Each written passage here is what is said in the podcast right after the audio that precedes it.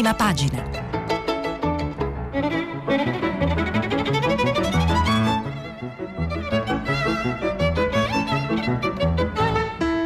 Questa settimana i giornali sono letti e commentati da Francesco Specchia, editorialista del quotidiano Libero.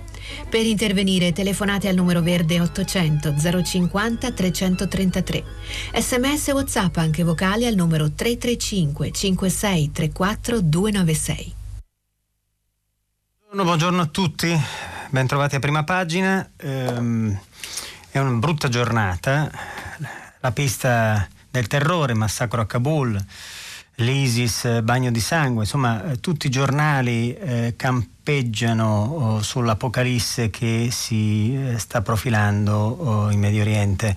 E ovviamente tutti gli interstizi delle notizie sono, sono riempiti proprio da, questa, eh, da, da, questo attacco ferocissimo dell'ISIS eh, che si è fatto esplodere due kamikaze provocando la morte di decine di persone.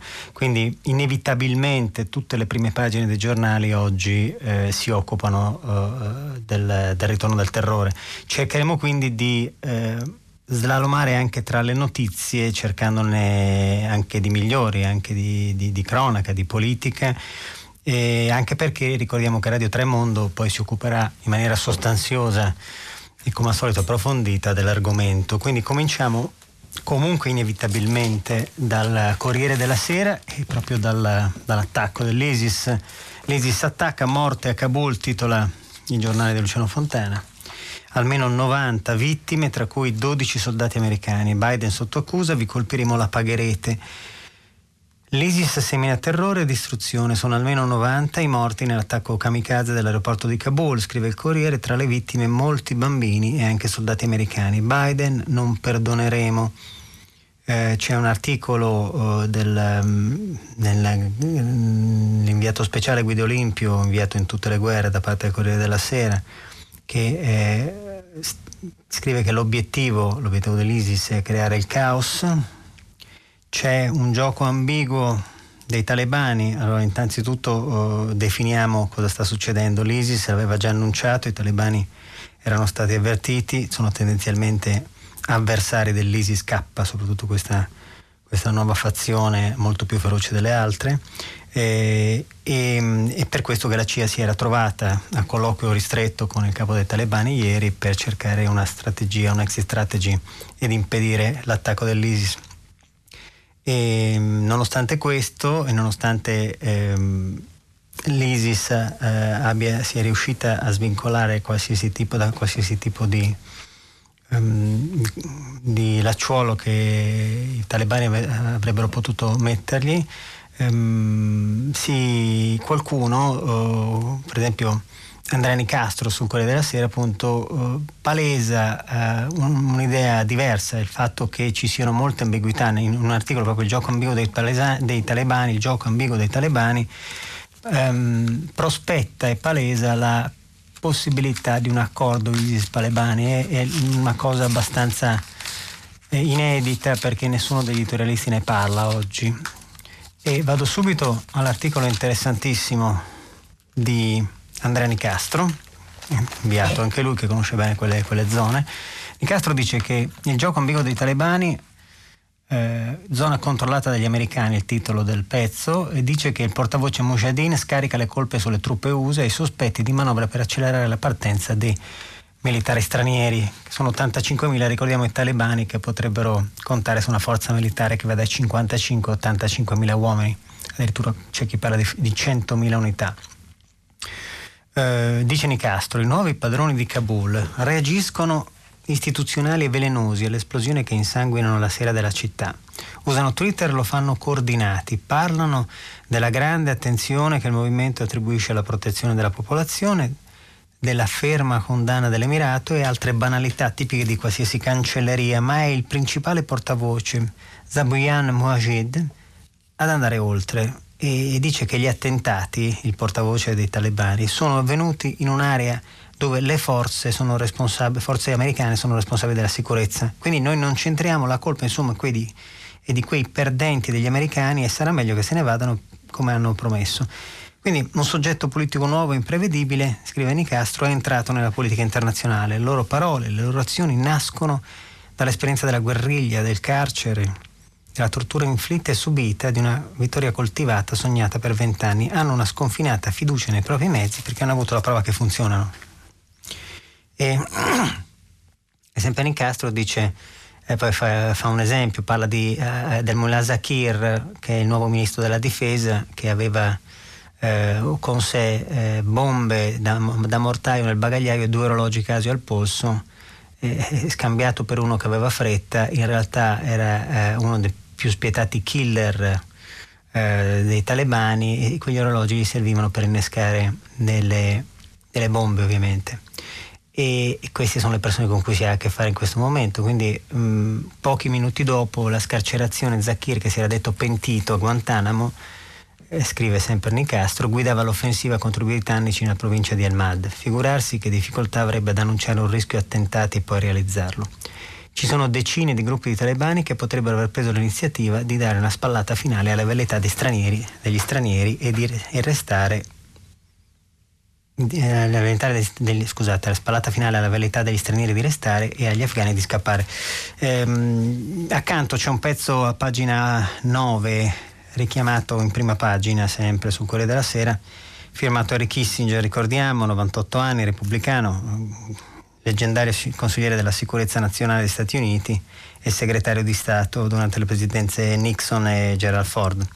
È l'uomo dei, dei trattati, è l'uomo delle, delle grandi transazioni, insomma è, è, è, stato premio Nobel per la pace, insomma, quindi Kissinger è un, un, un mito, una leggenda nella politica estera e dice esattamente questo, che gli americani hanno sbagliato in Afghanistan e, e, e spiega perché hanno fallito. Eh, dice Kissinger gli obiettivi militari sono stati troppo assoluti e irraggiungibili, quelli politici troppo astratti e, e fuggevoli. L'incapacità di collegarli fra loro ha fatto sì che l'America restasse invischiata in conflitti privi di termini ben definiti e ci ha portati in patria a perdere di vista la finalità condivise, confinando in un marasma di diatribe interne.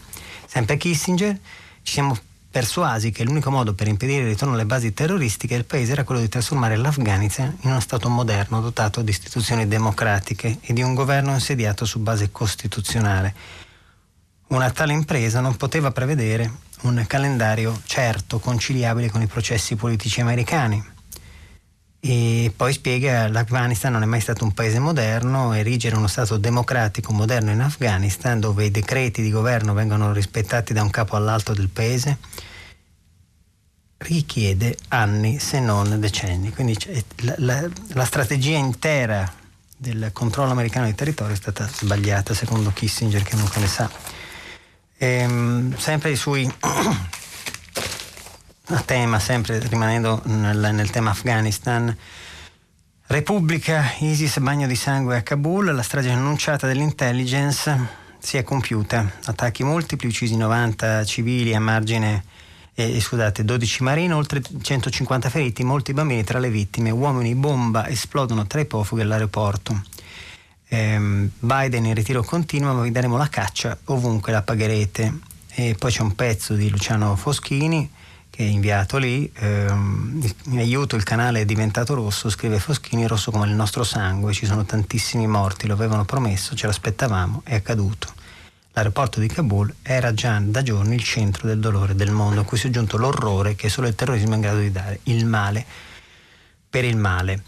Eh, commento del direttore di Repubblica Maurizio Molinari, il ritorno dei kamikaze, e Molinari, e Molinari spiega che l'attacco terroristico multiplo contro l'aeroporto di Kabul, con il pesante bilancio di vittime afghane e americane, porta con sé il tempo dei kamikaze allo Stato islamico. Ed è una mossa sanguinaria con cui i jihadisti dimostrano di saper sfruttare errori e debolezze dei loro avversari.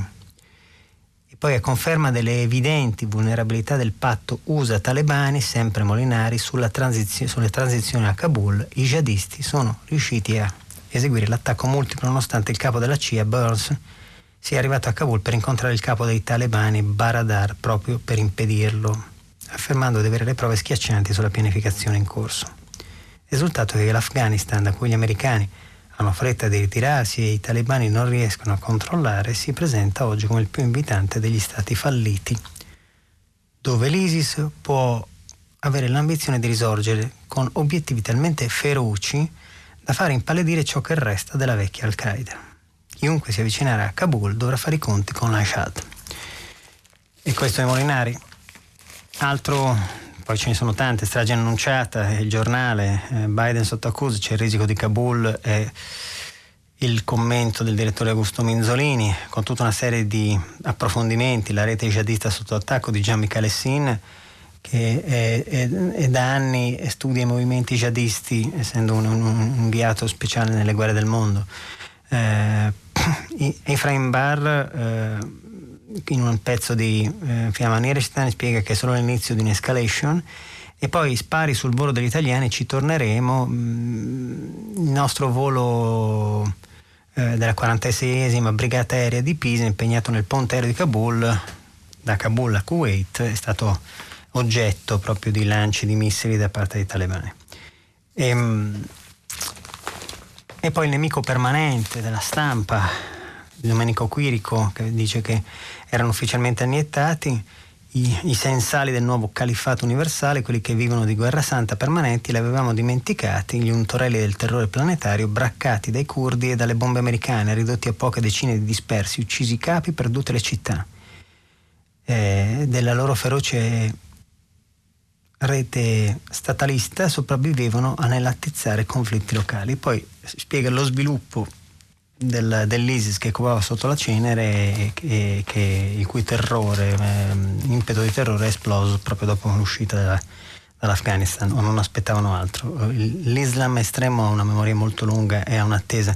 C'è una vecchia, eh, una vecchia frase eh, di un, di un mullah molto, molto noto che diceva che eh, gli americani hanno gli orologi eh, ma noi abbiamo il tempo che è importantissimo da quelle parti.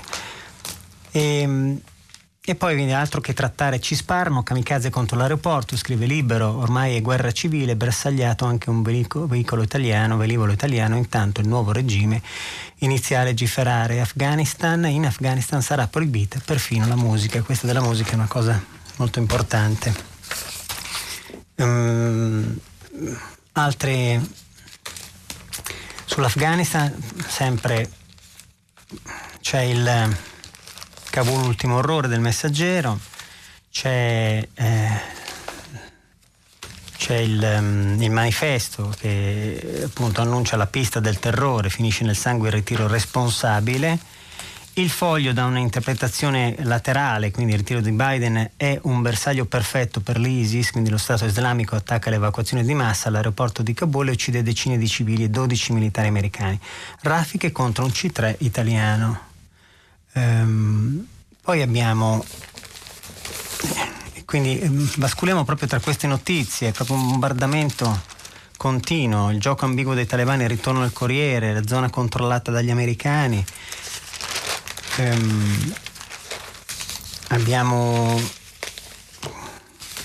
eccoci qua, abbiamo notizie che continuano a, a espandersi sulle, sulle prime pagine Repubblica fa un interessante, tutto all'interno anche del giornale, metà dei giornali oggi sono riempiti dalla, dall'affare Afghanistan.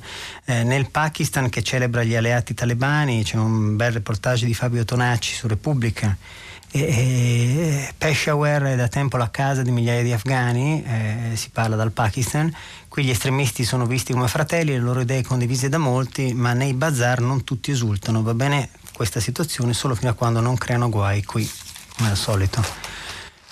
E, ehm, e questo è altro. E io chiuderei questa parentesi talebana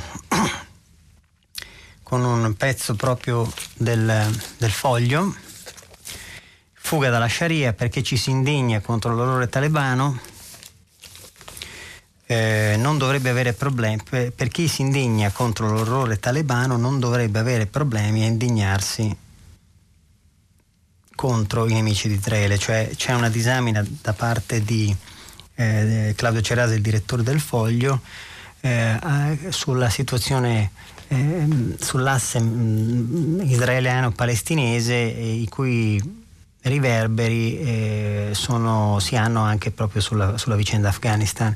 E scrive Cerasa, se si ha l'onestà di riconoscere una volta per tutte che l'islamismo radicale è intrinsecamente un incubatore di terrore, di odio, di violenza, di soprusi contro le donne, di non rispetto dei diritti umani, si dovrebbe riconoscere con altrettanta onestà che chiunque scelga di difendersi dalla stessa Sharia da cui scappano gli afghani andrebbe sostenuto senza se e senza male. L'islamismo radicale non è dunque, come si sente spesso dire, una risposta legittima contro i presunti soprusi dell'Occidente, nel caso specifico dell'Afghanistan il sopruso sarebbe stato quello di offrire libertà a un popolo devastato per decenni dai mullah ma è il contrario, un male profondo che interpreta una missione, che incarna un sogno, che tenta di riportare l'islamismo al secolo della Medina. E poi dice Cerasa, indignarsi per quello che succede in Afghanistan dovrebbe portare a indignarsi anche per ciò che sta succedendo in Medio Oriente, dove un, con un tempismo e con un coordinamento impressionante, ad aver esultato per la eh, remontata talebana sono stati, neanche a dirlo, tutti i nemici di Israele. Il capo politico di Hamas, Ismail Haniyeh, poche ore dopo l'arrivo a Kabul, ha tenuto a far sapere che la fine dell'occupazione americana è un preludio alla scomparsa di tutte le forze di occupazione, prima fra tutte l'occupazione israeliana della Palestina, che è un messaggio estremamente inquietante. Mi, mi fa specie il fatto che nessuno abbia preso posizione contro le dichiarazioni di Hamas, comunque questo è un altro discorso, ma siamo già presi molto dalle bombe in, tu, in tutti i sensi. Io tornerei adesso ad altre notizie e farei le notizie più politiche. Eh, tra le notizie politiche eh, ovviamente si erge quella che ci aspettavamo tutti, le dimissioni annunciate di Claudio Durigon, il Falstaff della Lega, eh, l'uomo che voleva eh, reintitolare una piazza al fratello di Mussolini, una piazza che era sua, stata titolata a sua volta a Falcone Borsellino, lo scandalo, lo schieramento politico, eh, la minaccia di mozione, scusate, la minaccia di mozione di sfiducia all'interno del Parlamento, ricordiamo che è un sottosegretario, è uno dei pezzi grossi della Lega, e insomma Durigon si è dimesso con una lettera che eh, viene riportata da molti giornali, una decisione sofferta secondo lui, sente Salvini, Durigon, pagina 16, Corriere della Sera, pezzo di Marco Cremonesi, il legologo del giornale di Via Solferino, Durigon sente Salvini e poi si dimette, ripeto, lascio, ma gli attacchi sono un alibi, il sottosegretario ha fatto un errore, però mai stato fascista. Chi vuole coprire il Viminale e Conte ce l'ha con me. Vabbè. Eh, altri ora devono riflettere l'imbarazzo di Matteo Salvini costretto a cedere come Siri, sempre cremonese, che racconta, come con Siri, scusate, che racconta un retroscena legato al Carroccio, il leader del Carroccio prova a spostare l'attenzione sul ministro Lamorgese, ma il caso mette al centro i non leghisti scelti dal capo. E quindi Salvini scrive, Cremonesi è interessante eh, capire l'attacco e anche il colpo sofferto dal segretario della Lega, che si trova circondato dai suoi stessi alleati di governo, ovviamente nella, nell'attacco ad Urigon. Quindi Claudio Durigon, scrive, Cremonesi non è certamente fascista, come dice lui e come dicono tutti coloro che lo conoscono, ma certamente la sua sortita sul parco da titolare al fratello di Mussolini ci respinge in un'altra storia che si ripete. La non definitiva cicatrizzazione delle ferite seguite al ventennio alla guerra mondiale. E non per nulla Salvini ieri ha polemizzato con Enrico Letta, sostenuto dal fuoco leghista per il suo silenzio sulle dichiarazioni, e questo è un altro tema che qualche giornale ha, che era scoppiato due o tre giorni fa su tutti i media. E le dichiarazioni del rettore dell'Università per stranieri di Siena, ehm, il quale eh, dice che la destra sta ingigantendo le foibe da un punto di vista storico, Tommaso Montanari ovviamente, eh, numerico e soprattutto cerca di equipararla alla Shoah, cosa peraltro non vera, ma insomma in un gioco di specchi fascisti comunisti che va avanti da 70 anni le dichiarazioni di Montanari sono state anche lo spunto per una reazione di Salvini che però avrà eh, poco esito, credo che lo stesso Montanari sia in procinto di dare dimissioni da quello che mi dicono, ma la cosa è un po' diversa. E, ehm, eccolo qui, Montanari scivola sulla giornata del ricordo, sempre sotto il pezzo di Salvini a pagina 17, politica, um, piogge di accuse, quindi un intervento sulle fobie che non è la prima volta, gli è costato pioggia di critiche, ci ha abituato Tommaso Montanari, nei giorni scorsi sul fatto ha pubblicato un articolo sulla falsificazione delle foibe. Non si può nascondere che alcune battaglie revisioniste siano state vinte grazie alla debolezza politica e culturale dei vertici della Repubblica, scrive Montanari, che ce l'ha con la giornata del ricordo istituita per le foibe a ridosso e in evidente opposizione, scrive lui, a quella della memoria, cosa direi abbastanza, abbastanza inedita, almeno per me, rappresenta il più clamoroso successo di questa falsificazione storica, ricordiamo, falsificazione storica, ricordiamo a Montanari che le foibe ci sono state, eh, si sono accavallati cadaveri nelle cavità carsiche del, del Friuli, eh, gente viva è stata messa assieme ai, ai corpi, alle salme dei propri parenti e ci sono state vittime che variano dalle 5 alle 11 mila calcolate in difetto. E, ehm, questo è, era appunto il Corriere, siamo passati, scivolati al settore della politica, nel settore della politica. Ehm, Repubblica, riprendiamo il caso d'Urigon, pagina 12, c'è veramente poco sulle prime pagine dei giornali, quindi bisogna eh, spiluccare all'interno. Dorigon sente Salvini, si dimette, la Lega lo rilancia, ora tocca alla Morgesi, qua si fa un passo in più. Eh, Emanuele Lauria, eh, il collega di Repubblica, scrive che l'ex sottosegretario paga per un errore di comunicazione, dice lui, non sono fascista, ma la Lega si prepara ad una mozione di sfiducia eh, nei confronti della Morgese, poi bisognerà vedere come finisce ovviamente. Sotto c'è una notizia interessante, sempre a Repubblica, di, Tommaso Ciriaco e Marco Mensurati, un articolo eh, di taglio basso eh, che titola Berlusconi incontra Malagò, Forza Italia guida la Tumma, il capo del CONI dice no. Quindi in colloquio dopo le Olimpiadi il Cavaliere ha visto anche casini per il Quirinale, il Cavaliere è solito giocare su più piani ehm, per, la, per, cercare di rinforzare quel che rimane di Forza Italia e scrive, scrive Ciriaco con Mensurati Mm, la pazza idea dell'ex premier affidare l'immagine e il timone di Forza Italia a chi può risollevarla, ingaggiare il numero uno del Comitato Olimpico Nazionale per traghettare i moderati in una nuova fase senza farsi fagocitare dai sovranisti.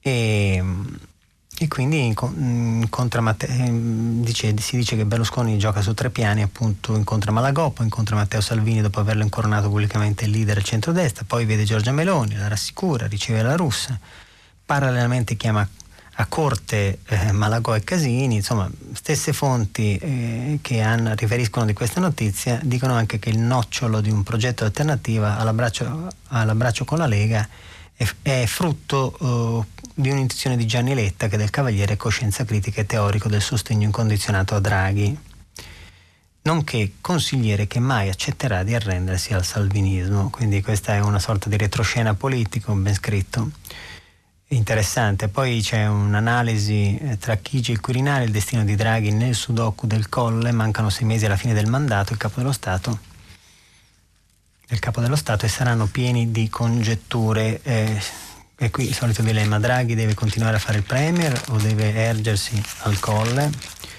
È una domanda che ci assillerà nei prossimi mesi evidentemente. Um, abbiamo anche su Repubblica, sempre su Repubblica, eh, a pagina 4. Ecco qui, vabbè, spari sugli italiani in volo, l'abbiamo già parlato. E, ehm, e poi abbiamo invece una cosa interessante a pagina 17. Si parla di cronaca, parliamo di cronaca, alterniamo la politica alla cronaca ed è interessante, oltre alla a sapere da, da Aldo Fontanarosa eh, chi è, che chi è senza passi scenderà dal treno più bus ma si litiga sui controllori è, suo, è l'articolo del suo pezzo sul nuovo piano dei trasporti al via dal primo settembre in eh, clima di covid e si parla di fondi di un miliardo e quattro di fondi per le regioni e per i comuni per organizzare tutta la viabilità. Ricordiamo che c'è l'80% della capienza è, è, è previsto per eh, i mezzi pubblici per portare portare i nostri ragazzi a scuola. Ecco, mentre a pagina 16 si, si parla di tutto questo, a pagina 17 di Repubblica c'è un articolo estremamente interessante, curioso e interessante, sulla fabbrica delle fiale vetro made in Veneto per eh, miliardi di vaccini ed è la Stevanato ed è una fabbrica strana, misconosciuta quasi. E in un articolo di Elena Dusi si spiega che eh, i vaccini migliori del mondo probabilmente verranno prodotti in tempi da record eh, dalla nostra fabbrica. Le fiale che fino ad oggi hanno trasportato 5 miliardi di dosi, scrive la Dusi, in giro per il mondo sono un concentrato di tecnologia capace di passare da meno 80 a, 3, a più 30 gradi e di restare intatte sotto 100 kg di peso. Solo il vetro può riuscire, la plastica faticherebbe molto. Questa è una cosa interessante. Eh, così dice alla Dusi Stefanato, Franco Stefanato, presidente esecutivo di Stefanato Group, la multinazionale di Piombino, Dese, cioè in provincia di Padova, quotata a luglio a New York per 6,3 miliardi di dollari. Un terzo dei vaccini anti-Covid usati finora al mondo è uscito dalle fiale fabbricate a Stevanato. 16 impianti in 9 paesi, dal Brasile alla Cina, dagli USA alla Germania. Prima della pandemia producevamo 10 miliardi di contenitori per farmaci all'anno. Ora sono aumentati del 10-20%. Abbiamo investito alcune decine di milioni, abbiamo ricevuto l'aiuto del CEPI, Alleanza per i vaccini, per costruire quattro nuove linee produttive in Messico, ci siamo messi a lavorare. E quindi e poi viene evocato il nonno Giovanni, il soffiatore, eh, diceva che il futuro era nel vetro, quando tutti negli anni 40 iniziavano a conservare cibi e bevande della plastica. Lui nel suo villaggio vicino a Venezia inventò una macchina per automatizzare, scusate, automatizzare la produzione dei contenitori di vetro per uso alimentare. La Soffiera Stella, nata nel 49, è esplosa fino a diventare una multinazionale farmaceutica negli anni 90. Ed è un pezzo diverso, diciamo, che spariglia un po'. Poi abbiamo, ritorniamo, ritorniamo al giornale. Al giornale abbiamo la, sempre la politica, Durigon lascia, lascia dopo l'assedio, sbagliato ma in buona fede. Poi si parla di un'intervista al ministro Carfagna di Gabriele Barberis sui vaccini e Green Pass siamo molto distanti dalla Lega, dice la ministra del Mezzogiorno. Eh, sono distanze che vanno colmate, eh, dice lei, forze che si propongono di governare insieme il paese non possono alimentare incertezze su questi argomenti. L'obbligo vaccinale non è un tabù e sulla situazione in Afghanistan gli attentati di ieri sono un terribile campanello d'allarme. Eh, ricordiamo che la Carfagna è da sempre diciamo, in attrito con, con i leghisti. E, ehm, caso del Parco Mussolini l'abbiamo detto, è interessante, una cosa che ricorderà anche su molti altri giornali, un pezzo di Valeria Braghieri, a pagina 10, se, Capal- se per i VIP di Capalbio la cameriera è strapagata, persino messa a regola, sono delle frasi che è lasciata scappare. Ieri in un'intervista a Tommaso Labatte sul Corriere della Sera Monica Cirnà, senatrice del Partito Democratico, quella del, del, dei 24.000 euro trovati nella cuccia del cane, per capirci, è quella delle unioni civili, la senatrice Cirinà, senatrice Cirinà Insigne, templare dei diritti civili, è scivolata su una su una frase che è tutto tranne che democratica. Eh, ero già nei pasticci di mio, dice nelle ultime settimane, nei pochi giorni di ferie, 5 per la precisione, sto facendo la lavandaia, l'ortolaia, la cuoca, tutto questo perché la nostra cameriera eh, strapagata e messa in regola con tutti i contributi IMSS ci ha lasciati da un momento all'altro. La cameriera non voleva stare sola col cane, si annoiava secondo la Cirina e questo ha dato la stura ovviamente eh, ha una, tutta una serie di commenti il, prima fra tutto è appunto quello di, di, Valeria Braghieri che dice che lo snobismo della Cirinà per la D alla golf è straordinario quindi, e, ehm, e, ehm, benvenuti a Capalbio dove un raffinato effetto collaterale della pineta, del sole, della ricchezza media quasi disturbante del presidio sinistra chic sono le gaff locali. Benvenuti a Capalbio dove villeggia il 90% dell'1% che si stupisce di se stesso per i contributi regolari versati alla col. e, sul giornale ah, andiamo poi. Sempre sul giornale pagina pagina 10 ricordiamo un, un, un caso bizzarro eh, revocato a Bignami. Galeazzo, Bignami, Galeazzo Bignami di Fratelli d'Italia l'invito alla festa dell'unità critiche per, eh, del segretario Letta, ormai è diventato Peppone. Um, critica al segretario Letta, perché? Perché questo, mh, mm, questo deputato di Fratelli d'Italia non può andare alla festa dell'unità di Bologna perché banalmente è uscita una foto di lui in divisa da nazista. Eh, non, non, è una cosa estremamente carina. Uh, a vedersi, eh, diciamo non, non, fa la sua porca figura, mi ricordo un po' i, nazisti dell'Illinois, dei Bruce Brothers, Ma eh, comunque insomma è una polemica che aveva coinvolto a suo tempo anche il principe Harry, vi ricorderete, fatta probabilmente per, un, per, per, per una, uno scherzo, per scommessa, però insomma per un, un rappresentante della Repubblica Italiana e, e, che può essere in questo caso additato di apologia di fascismo non è una cosa carina e quindi Letta ha ritenuto di non invitarlo. Poi si può parlare di ideologia, di, di libero pensiero, tutto quello che volete, ma insomma comunque il, il, gesto di presentarsi in camicia bruna con la, con la svastica non è il massimo dell'eleganza. Eh, anche qui Tommaso Montanari insulta i deputati, ignoranti, analfabeti, istituzionali, continua la foga negazionista e poi arriviamo alla pagina 13 del giornale, il paese ci prova, più ricavi più lavoro, l'industria spinge il fatturato, più 28%, balzo delle assunzioni ma boom dei precari. Ok, poi abbiamo la stampa. La stampa, io farei, salterei proprio, abbiamo il blocco del, come, come abbiamo fatto, il blocco Afghanistan, ne abbiamo parlato già e all'interno troviamo um, due interessanti pagine, le nuove sfide globali al G20 delle donne, parità di genere e aiuti veri alle afghane, che è un pezzo di Maria Elisabetta Casellati, Presidente del Senato, in realtà il suo discorso eh, alla conferenza internazionale a Santa Margherita Ligure.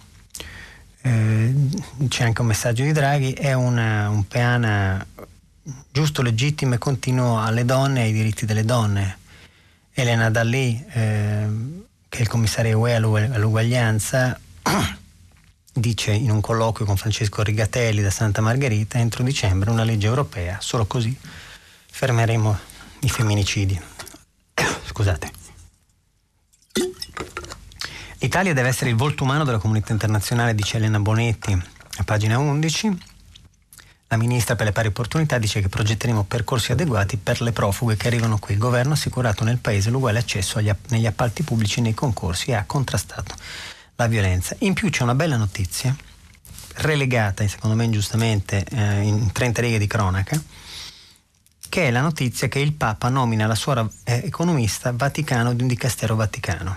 Eh, scusate, la suora economista segretaria di un dicastero vaticano. Si occuperà del dopo pandemia un pezzo di Domenico Agasso alla Città del Vaticano, Papa Francesco nomina la prima donna segretaria di un dicastero vaticano. Suor Alessandra Smerilli da oggi ricopre il più alto incarico mai raggiunto da una figura femminile nella gerarchia della curia romana.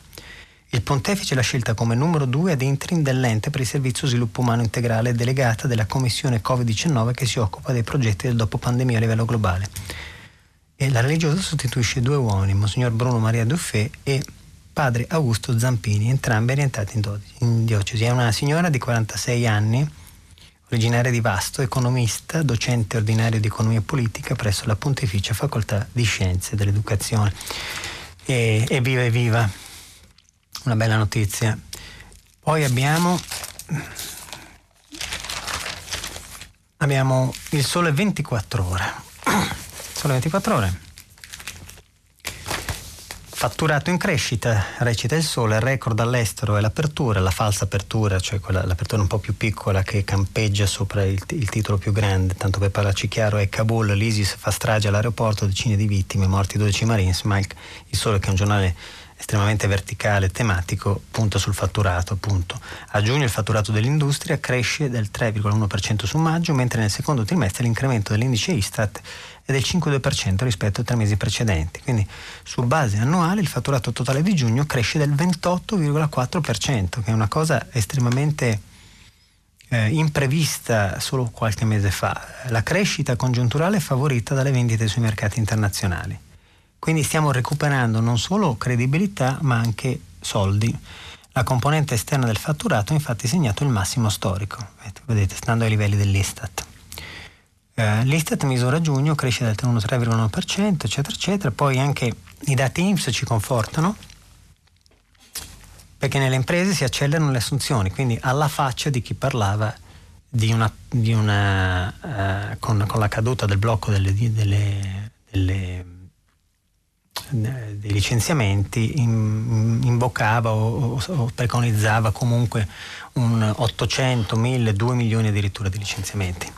In questo caso in realtà eh, abbiamo avuto un incremento delle assunzioni. E quindi 2,4 sono i milioni di assunzioni attivate dai datori di lavoro nel privato nei primi 5 mesi dell'anno a fronte di 1,7 milioni di cessazioni. Quindi saldo positivo. Noi abbiamo sempre quest'idea del nostro avanzo primario che, che ci conforta almeno nei momenti più bui e, e, questa è la dimostrazione che possiamo farcela, stiamo, siamo risalita. Poi dopo il sole io prenderei...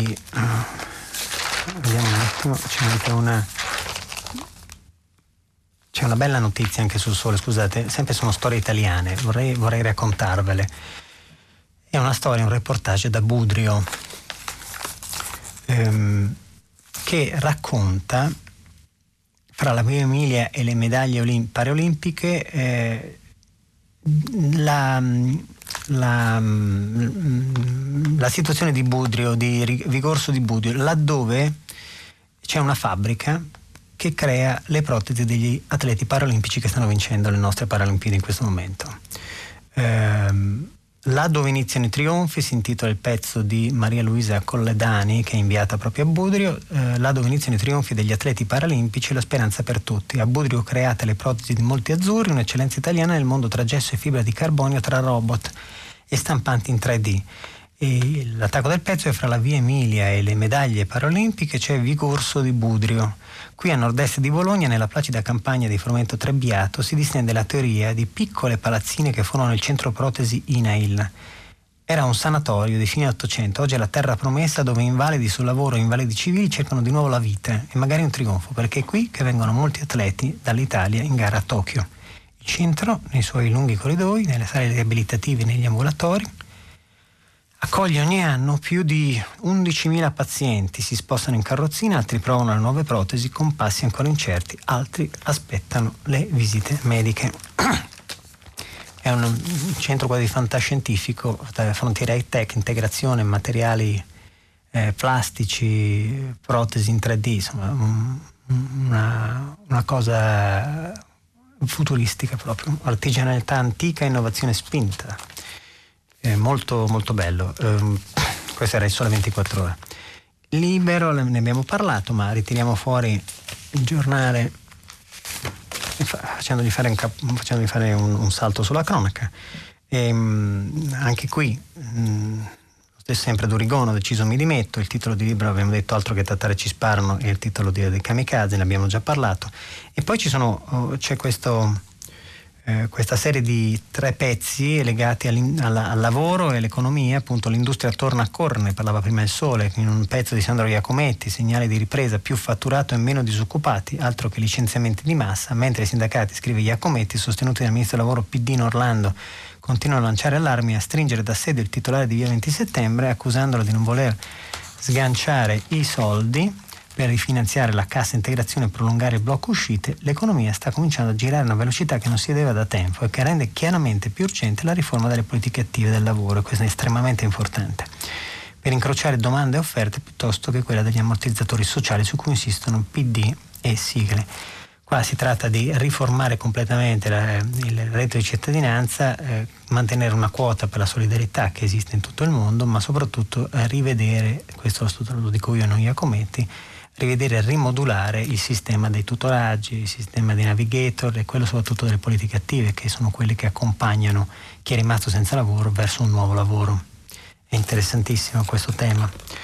Ehm, e poi ci sono due pezzi, uno di Giancarlo Mazzucca che dice adesso il governo si ricordi dei giovani sempre così bistrattati ed è verissimo, parla dei NIT, cioè delle nuove leve che non studiano e non lavorano, siamo quasi a 20 punti in più in percentuale rispetto alla media d'Europa e dall'altra parte in controtendenza, come al solito, Vittorio Feltri che dice ma tanti inattivi scelgono di esserlo e quindi fregnare sulle sventure dei giovani ormai è una moda. Ed è eh, in, estremamente ehm, interessante e anche stimolante leggere un pezzo di Melania Rizzoli oggi, sempre sul libro, uh, taglio basso, in mezz'ora un esame ti dice se hai il cancro. La Rizzoli, oltre ad essere assessore, ricordiamo che è medico e quindi mm, spiega pagina 16, riprendiamo dalla prima ovviamente, spiega pagina 16 che basta un esame di mezz'ora per sapere se hai un cancro. La diagnosi preventiva che tranquillizza o salva la vita è una risonanza magnetica di tutto il corpo effettuata con un sofisticato apparecchio in grado di scovare la maggior parte dei tumori anche se in uno stato primordiale. È una nuova frontiera, si chiama Wall Body Diffusion, eh, WBB, scopre forme tumorali che fino ad oggi non avevano alcuna possibilità di essere individuate. Niente controindicazioni perché si tratta di un esame senza radiazioni, senza necessità di mezzo contrasto, assolutamente sicuro. E poi un pezzo di Giordano Tedoldi su questo egiziano Amamuktu che è il campione di ping pong senza braccia, è straordinario a vederlo, dovete vedere i video su YouTube. Ehm, il giorno parla di massacro di Kabul, ma ovviamente l'abbiamo già parlato, la Sicilia torna in giallo, meno vaccini e più contagi e questo è l'altro grande tema. Eh, l'altro grande tema. E, ehm, poi ci sono bastonate per 2 euro l'ora sulla pelle dei disperati, ci sono questi, questi brandelli di cronaca, di cronaca cattiva direi. Eh, il business dei caporali ne abbiamo parlato già ieri, eh, ma insomma l'alto mercato di Milano sta diventando un suc eh, di, di, commercio legittimo, insomma di sfruttamento eh, di persone. Ehm, caporalato a Iosa. E poi l'Adamello, altare del milite ignoto per tutti i giovani sepolti nei ghiacci, è stato fatto questo altare. Mm, è una, una notizia di cronaca, sono poche le notizie di cronaca. Sul messaggero abbiamo ricovero e morti e pochi vaccini, la Sicilia deve tornare in giallo e qui ne parlavamo prima. E, I contagi tornano a salire in Sicilia, la Sardegna ancora in bilico, quindi nell'isola i non vaccinati eh, nel focus del messaggero a firma DP eh, cioè siglata, nelle isole non vaccinati sono il 25% oltre la media e il virus uccide quattro volte di più. Qualcuno si lamenta dicendo che eh, i contagi tornano, la Sicilia va in giallo, la Sardegna ancora in bilico, oggi la cabina di regia con un verdetto. Eh, trasporti 5 giorni al Green Pass, dal 1 settembre avevo per treni, aerei, navi, bus, lunga percorrenza, ma il rebus sulle prenotazioni. E qualcuno si lamenta proprio del fatto che tutti in Sicilia i ricoverati in terapia intensiva, il 90% sono, uh, sono non vaccinati. Asse tra i quattro candidati di Roma per le, sulle clausole dell'autonomia, a pagina 11 del Messaggero, pressing sul Parlamento dopo, dopo, l'intesa per i partiti sulla legge per Roma Capitale. Al sindaco prerogative analoghe a quelle dei governatori, primo sì, eccetera. E contestualmente si parla di clausole le, sull'autonomia differenziata, ne abbiamo parlato, articolo 116, il secondo comma della Costituzione, il famoso referendum eh, acceso da Lombardia e Veneto, insomma si, si, riprende adesso, una volta passata la buriana della crisi, si riprende l'argomento, il tema, molto caro a Lombardo-Veneto. La verità dai banchi alle rotelle ai bianchi senza rotelle, il ministro spaggia ottimismo sulla ripresa della scuola, ma è tutto affidato al Green Pass, la cui applicazione sta scatenando il caos. Eh, scrive Maurizio Belpietro. A pochi giorni dalla campanella nulla è stato fatto per aule, eh, orari di ingresso e trasporti. Si rischia il bis dell'anno scorso. Il fatto quotidiano, peggio del Vietnam, ovviamente si parla di Afghanistan, e poi c'è un interessante articolo di Bonetti di Università, un miliardo di recovery plan regalato ai privati, un articolo che consiglio di leggere perché è il business degli alloggi studenteschi che tutti trascurano ma che muove valanghe di soldi. Ehm, il manifesto, abbiamo detto prima, il Green Pass va a scuola, c'è sempre un focus sulla scuola e all'interno guerra il PD sulle liste per le comunali, è una un politica di territorio, quindi anche cronaca.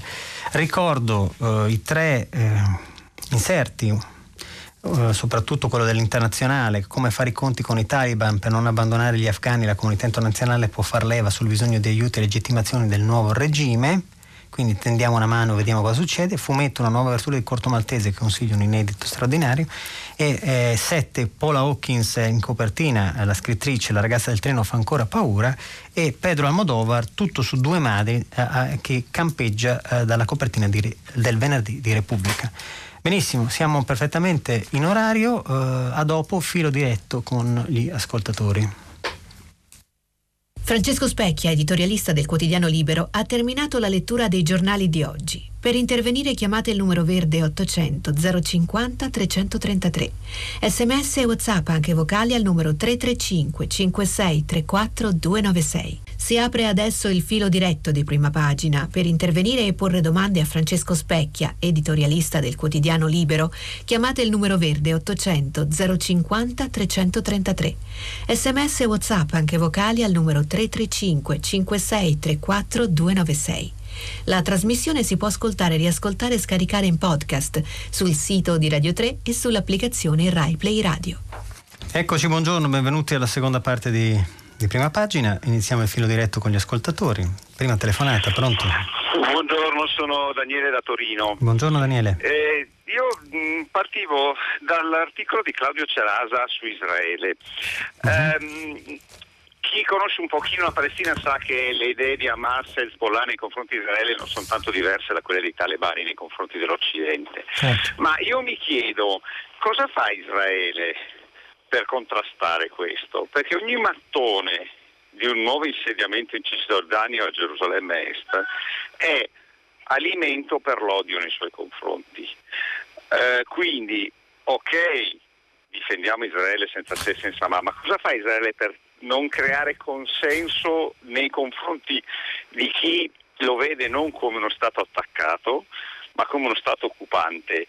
E questo consenso, e qui chiudo e le faccio la domanda, secondo me fomenta facilmente, cioè lì cresce l'antisemitismo, il terrorismo nei confronti di Israele. Israele si illude dal 48 che con i mezzi militari può garantire la propria sicurezza, ma se usa l'illegalità e fomenta l'odio nei suoi confronti, come illegalità mi parlo delle occupazioni, eh, poi è chiaro che ci vuole il muro e tutto.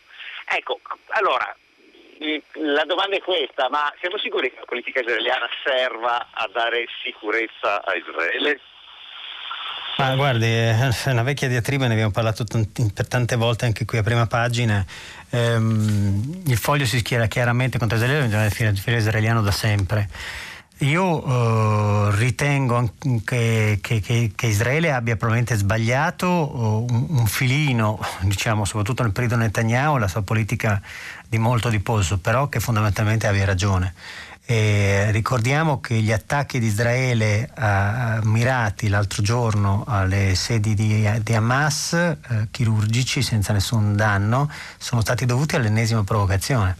Quindi là il problema, eh, adesso entrare nel problema orientale è, è, è drammatico, uh, poi ci sono mille sfaccettature. Eh, si dovrebbe parlare degli innumerevoli tentativi e della volontà né da parte dell'uno né da parte dell'altro di voler risolvere o di cedere di un millimetro. Si è cercato di eh, di legittimare territori, eh, di, di, assegnare, eh, eh, di, di, cedere appunto su, su, alcune, su, alcuni territori stessi, quindi negli anni, negli anni precedenti ci sono 22 premi Nobel per la pace, ma poi alla fine non è stato fatto nulla. E la questione arabo-israeliana è estremamente delicata. Um, ci vorrebbe una puntata intera. Comunque il suo punto di vista è senz'altro apprezzabile, io non la condivido. Eh, pronto? Eh, buongiorno, mi chiamo Mario e telefono da Milano. Sì. Eh, durante questo periodo... eh, non sento, mi scusi Mario. Allora, sì, stavo, stavo, dicendo che durante questo periodo, mi sente adesso? Sì, ora sì. Ecco, benissimo. Dico, durante questo periodo eh, si sono create delle grosse fratture all'interno eh, dei luoghi di lavoro, delle famiglie, tra gruppi di amici tra chi era favorevole eh, al vaccino e chi non lo era. Nel senso che persone che andavano in vacanza per 30 anni eh, hanno fatto una, una, cernita. Lo stesso è accaduto, eh, le ripeto, nelle famiglie e, e, nel mondo del lavoro. Sì. La, mia, la mia domanda è la seguente. Che cosa ne sarà, secondo lei, di queste lacerazioni che sono di carattere sociale quando speriamo tutto sarà finito. Mi perdoni, le, le pongo anche brevemente una, una, seconda domanda, molto brevemente. Eh, perché lo Stato, come accade nel caso del terrorismo negli anni 70, sì. non ha mai dimostrato la stessa energia eh, e la stessa capacità organizzativa eh, nei confronti del, del lavoro nero, eh, della, della, criminalità organizzata, della corruzione, la, per una lotta alla sperequazione sociale, che penso abbiano fatto molti più danni eh, di quanti ne abbia fatto il Covid nel corso di questi decenni. Io la ringrazio per la risposta che vorrà darmi. Sì, no, grazie a lei. Estremamente, eh, come al solito faccio una chiosa, apprezzo sempre estremamente la, la, competenza e la cordialità e la capacità di saper porre dei, dei nostri ascoltatori, ma questo è un dato acclarato, insomma. Ehm, sul, sul, lavoro, diciamo, la prima cosa era sulla sui vaccini. Eh, ne abbiamo già parlato in questi giorni qui proprio a prima pagina, è vero, c'è una sorta di conflagrazione, i, gre- i greci direbbero proprio una conflagrazione non solo fisica ma ideologica, i pirosi usano questo termine proprio, un'esplosione all'interno delle, delle famiglie. Eh, io stesso mi ritrovo in una situazione imbarazzante con un fratello assolutamente Novax, un padre sì Bovax, adesso vediamo, vai avanti tu a farti il vaccino che poi ci penso e, e, e il resto della famiglia fieramente, fieramente vaccinata.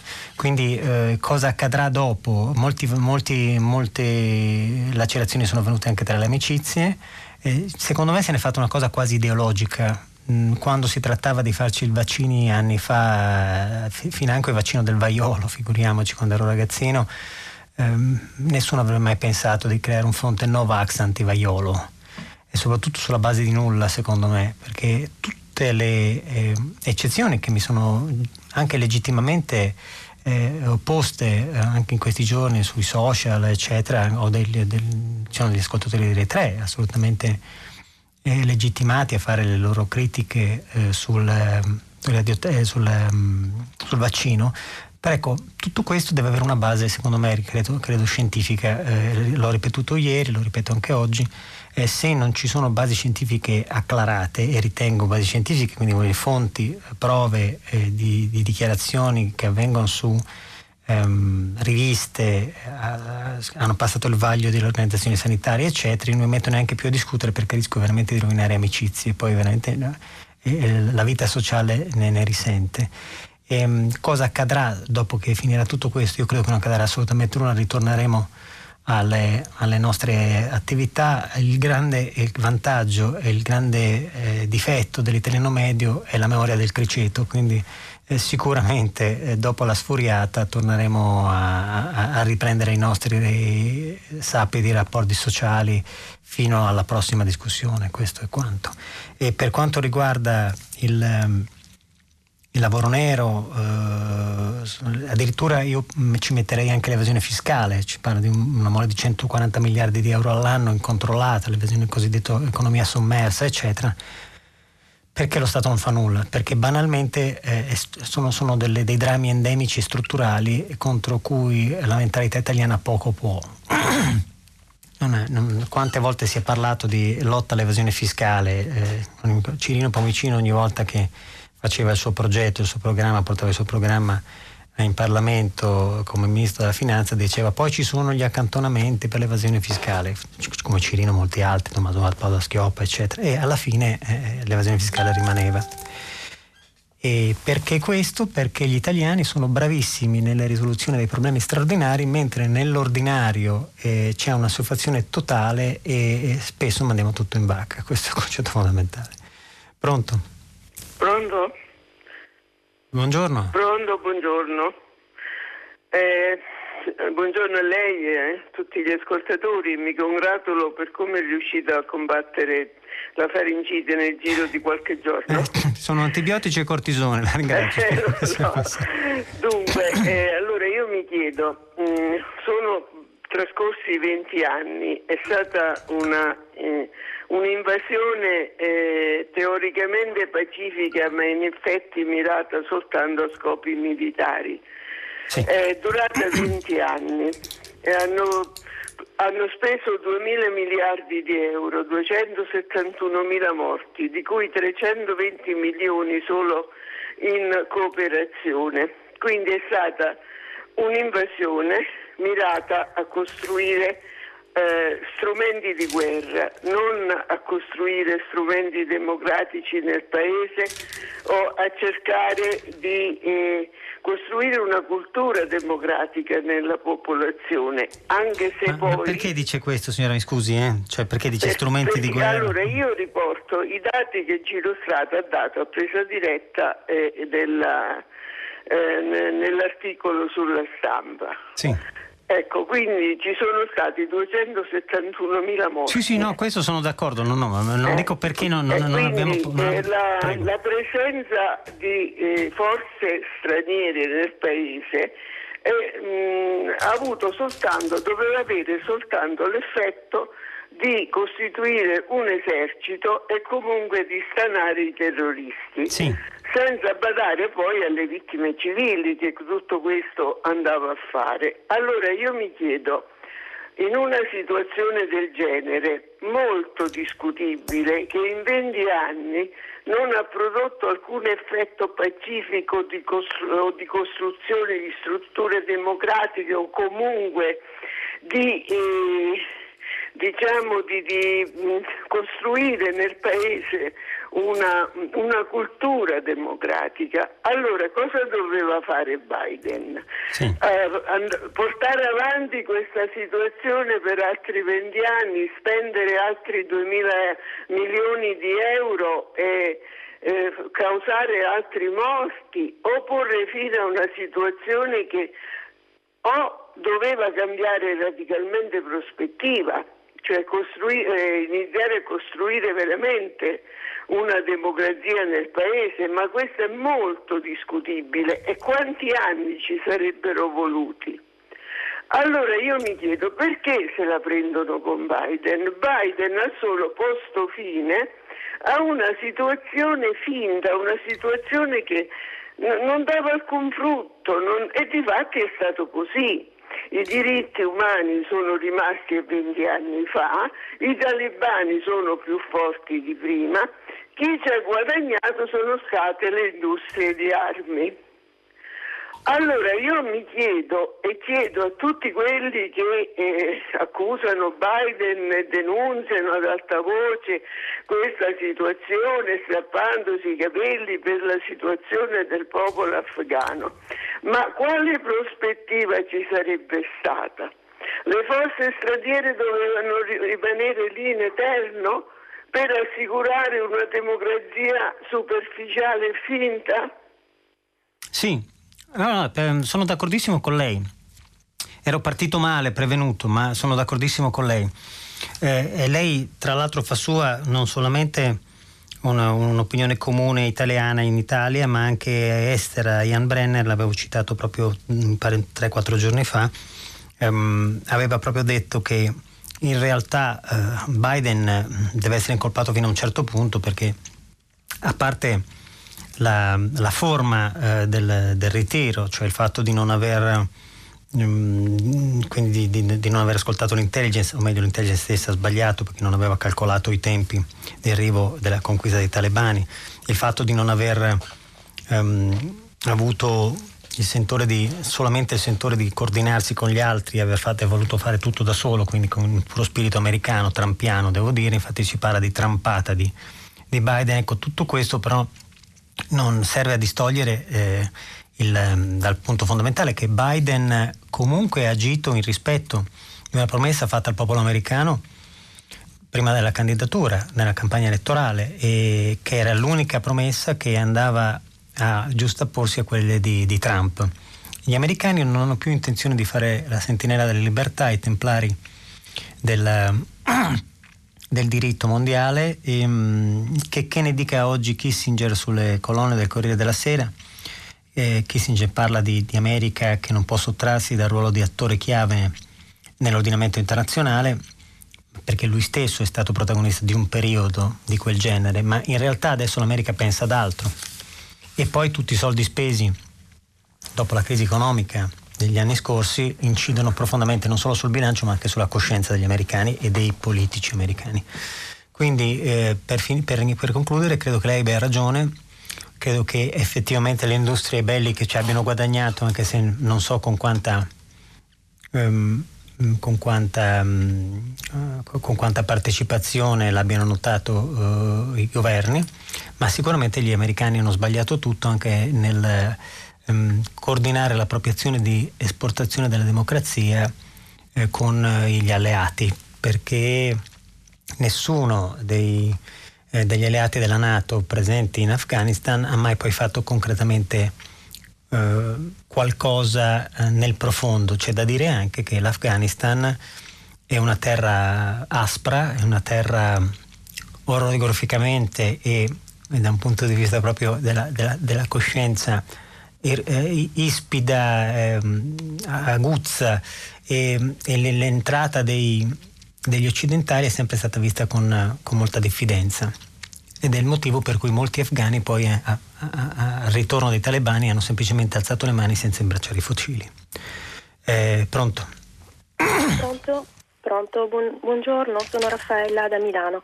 Buongiorno Raffaella. Sono, buongiorno, sono stata gentilmente ricontattata dalla redazione per aver inviato un sms, sì. perché ho visto dalla sua lettura delle prime pagine che non si vince nulla a proposito di quanto sta accadendo ad Alitalia. Si è detto, mh, mm, è stato pubblicizzato un paio di giorni fa che l'Italia a partire dal 15 ottobre cancellerà i voli. Ebbene non è così, li sta cancellando già da oggi. Ah. Quindi, Lei è un'addetta, ehm, un'addetta al settore o... No, sono una povera disgraziata con la famiglia coinvolta in una situazione allucinante. Ehm, I voli sono cancellati senza avvisare i cittadini. I cittadini lo ah. scoprono nel momento in cui fanno il check-in online perché non trovano il volo disponibile, i call center non rispondono più gli uffici negli aeroporti non esistono più. Io ho un nipote che doveva partire oggi dalla Mezia per Roma, il volo non esiste, sta viaggiando di notte con la macchina a spese proprio per raggiungere Roma e poi andare a Dubai. Ci sono voli in vendita acquistabili a 400 euro che subito dopo vengono cancellati. Quindi attenzione agli italiani, non comprate più sul sito di Alitalia ah. perché, ecco, ah. perché, stanno, perché, questi banditi stanno fuggendo con i nostri soldi. Quindi ehm, io ho già mandato una PEC alla, al governo, al ministro dei trasporti perché quello che sta succedendo è, allucina- è, allucinante, non è giusto, non è giusto che noi salviamo questa gente qui, ah, non è corretto. Ma ehm, poi la ricatterò io personalmente che per agire magari anche direttamente con la carta stampata. Eh, è una notizia che ci sta andando, secondo me, sconquassante la nostra ascoltatrice, e, e proprio nel giorno in cui teoricamente all'Italia dovrebbe mettere i biglietti in vendita, quindi mm, teoricamente mancano solo i voli per gli Stati Uniti e per il Giappone, perché poi alla fine le tratte intercontinentali e quelle nazionali avrebbero dovuto essere perfettamente funzionanti con le prenotazioni a posto. Eh, io non posso far altro che appoggiare la, la, la, il grido di, di, dolore e quindi la denuncia della, dell'ascoltatrice, ricordando che l'Italia è costata allo Stato in 47 anni circa 13-14 miliardi di euro, che a furia di cavalieri bianchi eh, il nostro portafoglio si è svenato su, questa, su questo immenso carrozzone che cerca di essere disperatamente salvato ad ogni governo. Ci abbiamo messo credo altri 3 miliardi ehm, e adesso siamo che, a questi livelli, cioè il livello di una compagnia storica di bandiera che ha fatto di tutto per distruggere se stessa, che eh, viene trattata come una compagnia di terzo, di terzo livello e, e, e, cerca di strutturarsi come Ryanair, con tutto rispetto per Ryanair. Comunque, insomma, mh, lì sarà compito del governo. Adesso l'urgenza è quella di informare gli organi istituzionali e cercare di fare qualcosa su questa situazione drammatica per i nostri viaggiatori. Grazie alla, all'ascoltatrice, grazie mille per il servizio. Ehm, pronto? Pronto, buongiorno. Buongiorno. Buongiorno. Mi, mi sente? Sì, la sento. Allora, io sono Ezio Di Cinzio, chiamo dall'Aquila e faccio parte di un'associazione ambientalista che si chiama FERFA, Federazione Rinascita Forestale e Ambientale. Sì. Eh, devo premettere che sono un ex appartenente del corpo forestale, carabiniere forestale dopo e da pochissimo sono in pensione, da qualche mese, da due mesi. Io volevo parlare degli incendi boschivi, sì. sia come ha detto ai lavori, prima come corpo forestale attore principale addetto ai lavori sull'antincendio perché avevamo una regia completa a 360 gradi che abbracciava la repressione con le indagini, uh-huh. eh, si occupava di spegnimento attivo uh-huh. e, e, si coordinavano eh, i volontari della protezione civile, quindi l'attore unico era il corpo forestale. Ma al di là di questo volevo dire che la macchina dell'antincendio, dopo tutto quello che è successo quest'estate e anche l'anno scorso, eh, diciamo non funziona non potrà mai funzionare alla, eh, alla, per quanto riguarda la lotta attiva mm. perché mh, si pensa negli ultimi anni di spegnere l'incendio dall'alto cioè con i mezzi aerei sì. vuoi Canadair vuoi elicotteri ma non funzionerà mai questa strategia perché l'incendio si spegne prevalentemente a terra ah. con le squadre che lavorano fanno la bonifica soprattutto in Pineta perché c'è una lettiera alta anche metri e il fuoco riprende puntualmente se non si fa la famosa bonifica, bonifica con pala, rastro, piccone, con mezzi manuali, si fa sempre così. L'aereo serve per abbassare diciamo, il volume di fuoco e le fiamme, ma poi si interviene prevalentemente a terra. Adesso si pensa di fare la bonifica con i mezzi aerei, è una cosa dispendiosa, si spendono migliaia e migliaia di, di euro, e non risolve il problema. L'incendio si riparte puntualmente la mattina dopo perché poi non viene presidiato la notte, cosa che prima il corpo forestale, ahimè, faceva. Da quando è stato demandato con la riforma Madia, e concludo, mm. al, eh, eh tutta la situazione della lotta all'incendio boschivo è stata spacchettata i carabinieri forestali, quindi l'arma dei carabinieri, fa le indagini, quindi si occupa di repressione. I vigili del fuoco si occupano di lotta attiva e spegnimento e coordinamento dei mezzi aerei, il famoso DOS. Ma non funzionerà neanche questo perché, perché? prima il CFS aveva 7.000 DOS, ogni forestale era DOS, era direttore delle operazioni di spegnimento, conosceva il luogo dove andava ad operare e dove era il teatro dell'incendio e indirizzava il mezzo aereo e le squadre a terra in zone che conosceva alla perfezione. Adesso il povero vigile del fuoco non conoscendo il territorio va a spegnere l'incendio, il luogo non lo conosce, ma poi, poi ci torna fra sei anni, eh, ahimè, sperando di no perché ci sarà, se ci sarà un altro incendio boschivo, quindi la, la, la, il territorio non lo conoscerà mai, si arriva in ritardo e l'incendio diventa devastante e incontrollabile. Aggiungo ancora che molto spesso prima il forestale nel suo giro mattutino di giurisdizione nel suo territorio molto spesso spegneva i famosi focolai e nessuno veniva a conoscenza che, che c'era stato un focolaio perché non diventava incendio. Questa era la famosa prevenzione che veniva attuata tutti i giorni. Quindi io vorrei dire solo questo, lanciare un appello come associazione FERFA anche alla politica con cui stiamo interloquendo. Bisogna, quando si fa una riforma, bisogna vedere, fare uno step se ha funzionato o non ha funzionato. Devo dire che purtroppo la riforma Madia voluta da Renzi di ridurre le forze di polizia da 5 a 4 togliendo solo un corpo specializzato in un settore specifico che è l'ambiente, non ha funzionato e non funzionerà mai purtroppo a scapito di un dispendio incredibile di denaro allora. e di, e di invalida, invalidazione anche dell'intervento perché poi le risorse umane non vengono messe diciamo, a frutto. Perfetto, allora benissimo, rispondo, mh, mm, il spettatore è attentissimo e anche è estremamente puntuale nel, nell'analisi. Eh, allora, eh, il, il, dramma degli incendi è, ehm, è progressivo e terrificante. Ci sono, oh, credo, più di 200, più 250% di incendi in più rispetto all'anno scorso. solo da quest'anno circa, credo, 150-160 mila ettari di terreno, cioè tenete conto eh, eh, Roma, Torino, Milano, i territori di Roma, Torino, Milano messi insieme in tutta Italia e, e quindi una tendenza anche alla, a, da parte della, della criminalità organizzata a puntare proprio sulla, sulla distruzione eh, dei boschi e delle, dei territori. Quindi mh, per questioni ovviamente sappiamo tutte speculazioni edilizie, eccetera, eccetera. Allora, eh, il, il, problema dei, dei forestali è, era dovuto soprattutto non solo nell'immaginario ma nelle cifre al fatto che molti dei forestali eh, ehm, erano superflui forse, cioè secondo alcuni e secondo le, le, le cifre poi nel bilancio del governo l'assunzione nel, corpo forestale, soprattutto in Calabria, eh, costituiva una merce di scambio elettorale. E quindi la Madia, quando divenne ministro della PA, eh, pensò bene di eh, attuare una sorta di rivoluzione, accorpare praticamente i corpi forestali, carabinieri, eccetera, eccetera. L'organico fu ridotto di 1300 unità circa e quindi teoricamente si pensava ad una spesa inferiore di almeno 30 milioni di risparmi all'anno, quindi addirittura più di 100 nel giro di tre anni. Era una, dire, una, un progressivo piano industriale che era portato all'attenzione del Premier di allora, eh, aveva una sua contezza, aveva un, un, una sua consistenza. E, ehm, Renzi allora eh, si vantò di questa cosa, quel corpo forestale dello Stato snellito, molto più agile, eccetera, eccetera.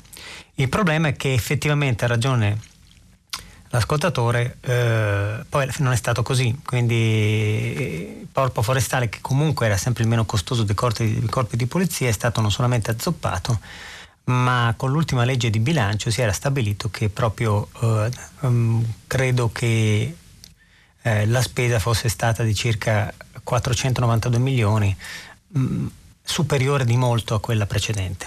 Quindi questo per dire cosa? Che bisognerebbe rivalutare uh, uh, e resettare compl- l'intero comparto e bisognerebbe cercare anche di capire di, che la sensibilizzazione, la sensibilizzazione, scusate, sensibilizzazione eh, di territorio eh, nei confronti dei cittadini, eh, quindi sono le campagne, le, tutto quello che può esserci a livello scolastico, sono degli elementi indispensabili per mm, ristrutturare tutto. Eh, l'idea del, dei roghi è estremamente importante perché la, desertificazione progressiva è uno dei, dei grandi danni dell'umanità in Italia la stiamo avvertendo moltissimo anche a livello climatico. Eh, leggiamo 223 MSS, sms, scusate. Allora, chissà quanti aspetteremo, quanto aspetteremo nel totale, nella totale assenza di un serio e coraggioso giornalismo d'inchiesta per sapere davvero come stanno le cose, al di là di questo banale racconto superficiale fatto di buoni e cattivi, quando arriverà un briciolo di verità, ruolo dei servizi segreti, progetti di geopolitica internazionale, ruolo strategico dell'industria degli armamenti, eccetera, eccetera. Allora Emilio, la Igueglia non so dove vuole arrivare, vediamo, continueremo ad ascoltare i giornalisti che commentano la superficie delle superficie delle cose. I giornali storici, vabbè, questo è una, è una fesseria, scusate, stiamo, uh, sto leggendo un articolo che non ha né capo né coda ed è un attacco personale, ma evito di rispondere. Nomi misti Montanari, dicevano, ecco, Montanari no, purtroppo Montanari non dice che non ci sono state le foibe, caro Silvia da Roma, ma eh, dice che ci sono state, è vero, e che non sono state quelle le vittime, ma in realtà eh, ci sono delle vittime acclarate in, in, anni e anni di studi, che non sono studi revisionisti.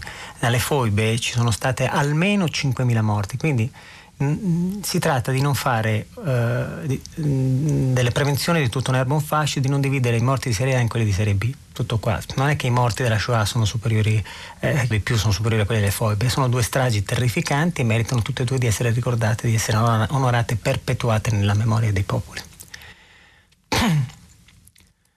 eh, 90 morti in un attentato suicidio, per la, camp- la Carfagna sono un campanello d'allarme, non c'è limite allo stranimento dei politici, eccetera, eccetera. Allora, Carso e Friuli, ha ragione, ma mi intendevo ovviamente Veneto nella fretta, eh, eh, giustamente Pierluigi di Trieste, ci, ci mancherebbe altro, era ovvio. E eh, ok, e poi passerei alla prossima telefonata, pronto? Sì, buongiorno, sono Stella, chiamo da Trieste però volevo tornare all'Afghanistan. Ecco, volevo sapere se eh, lei che ha più modo di vedere più giornali di me, eh, ha trovato una considerazione che io ho fatto. Eh, torniamo indietro alla guerra in Siria. Come si ricorderà, eh, i curdi, popolazione musulmana, mm.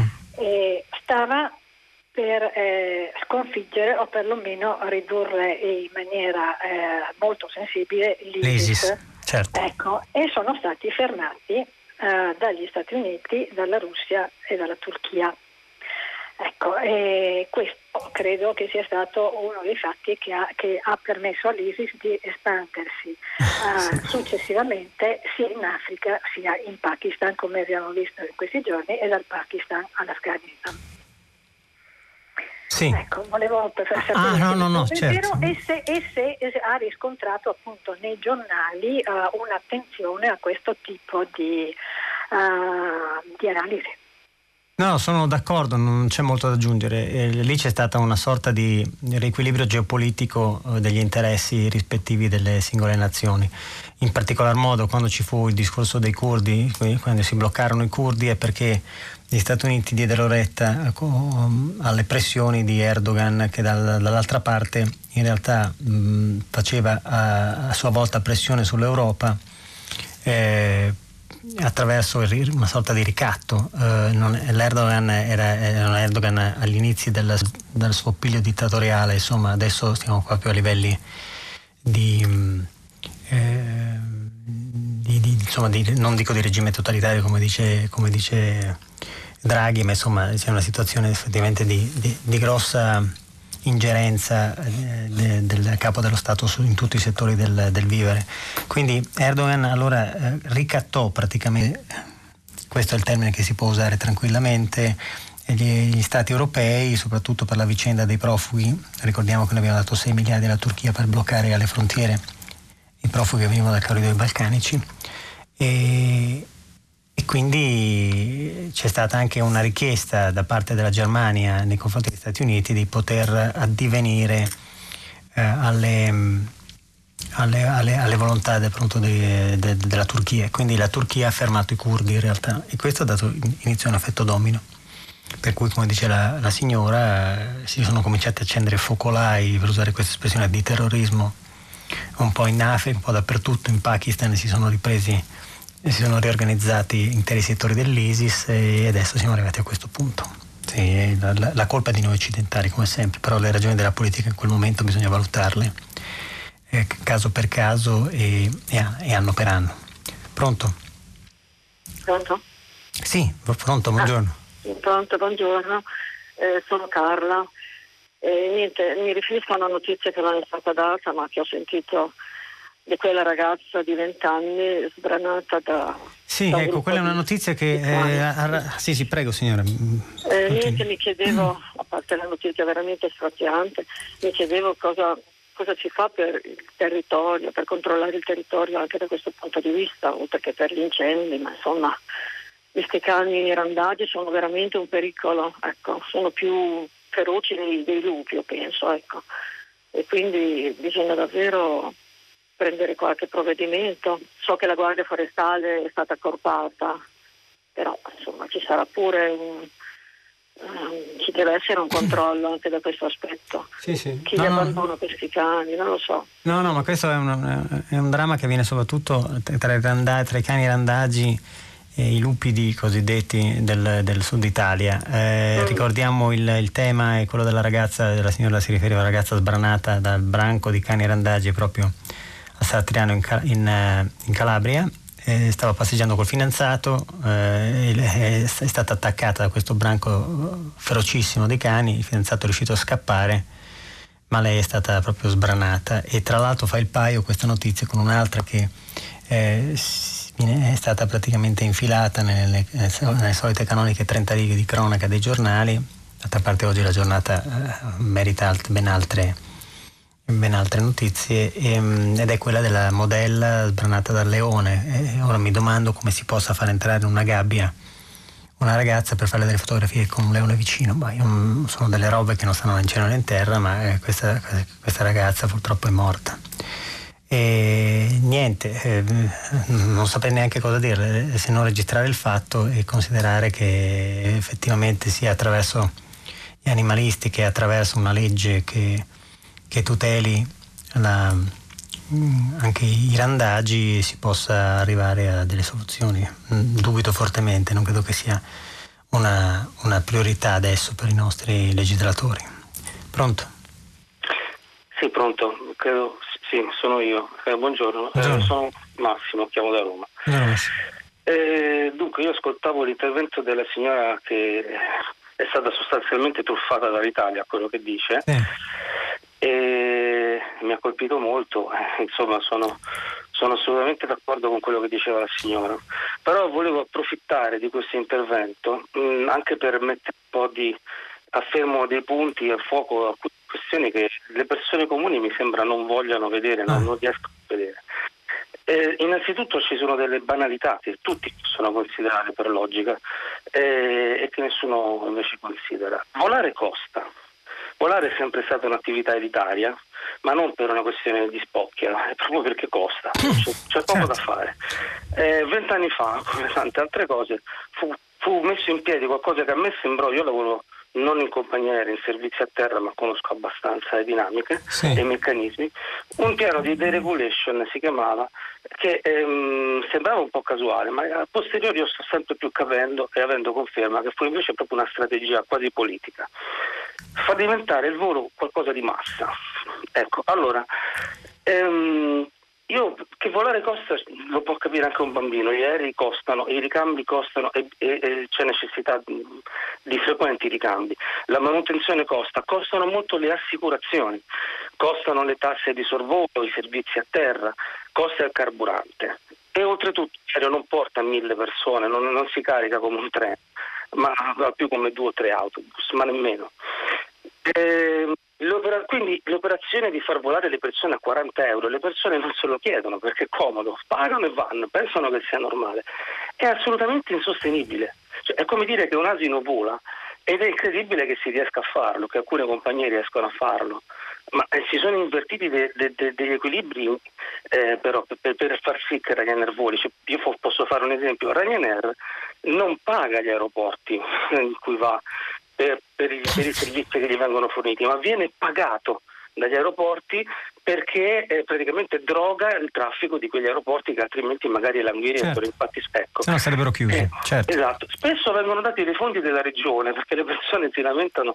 Io dico mh, mm, all'Italia sicuramente mh, mm, eh, sarà un carrozzone, non, non, non, lo metto in dubbio, però le persone pensano che lo Stato, mh, mm, gli Stati paghino, lo Stato paghi soltanto l'Italia, ma in realtà Ryanair prende i soldi indirettamente dallo Stato attraverso le regioni dove i politici ovviamente destinano sì, dei però, fondi. Però lei ha ragione bene, però eh, teniamo conto che c'è una via di mezzo, c'è un modo nelle cose, no? Cioè, tra un biglietto aereo di Alitalia, le faccio un esempio a caso, così, da Milano a Palermo, che eh, per l'Italia costa dalle 3 alle 500, 500 euro, e uno stesso biglietto, la stessa tratta, una tratta simile che su Ryanair costa 40-50, c'è una via di mezzo. Sono convinto del fatto che Ryanair non ha problemi di sicurezza, a parte che non potrebbe volare se non, se non, se non eh, si regolasse sulle misure di sicurezza eh, standardizzate internazionali. Però a parte questo c'è eh, insomma, eh, il, cittadino comune, eh, l'uomo della strada dice oh, io non, magari non voglio pagare eh, 400 mila euro né 40 però magari un 100-120 ci potrebbe stare e quindi è questo a fronte degli enormi stipendi che lei sa perfettamente Alitalia negli anni ha erogato in maniera indiscriminata, soprattutto per i piloti, e che hanno creato gran parte del buco. Quindi c'è stata una gestione sbagliata da sempre. Poi che eh, effettivamente volare costi è vero, eh, però se eh, il mondo si evolve e ci sono compagnie aeree che ti consentono di volare a basso costo e consentono anche a chi non avrebbe mai potuto volare nella sua vita di farlo, devo dire che ben vengano. Pronto? SMS, SMS, vediamo un attimo. Allora, eh, dunque vediamo questo, scusate che ho, abbiamo, eccolo qua, ecco allora. Uh, 90 morti in un attentato suicidio, va bene, ieri è stata la, la giornata mondiale del cane. Per fortuna i media non hanno parlato e quasi nessuno se ne è accorto. Dico questo perché sarebbe ulteriormente nociva l'ennesima apologia del malsano e deviante rapporto tra i cani e i loro padroncini che è sempre più imperverso nella nostra società. Il Signore non è, non è animalista. Ieri pomeriggio, eh, ecco, la ragazza di Catanzaro di 20 anni è arrivato questo, è stata assalita e sbranata da un branco di cani randagi, è morta e questo ne abbiamo parlato prima, sono pochi giornali che riportano. Mi chiedo che cosa andrà a dire il sindaco di Satriano ai genitori, visto la gestione dei cani randagi nelle mani degli amministratori locali. Bene, eh, io direi che ci stiamo avvicinando alla fine, eh, vi ringrazio, chiudiamo, um, ci fermiamo, giornale radio dopo, Marzia Coronati, pagina 3 e a seguire le novità musicali di primo movimento e poi la solita tutta la città ne parla. Um, a domani.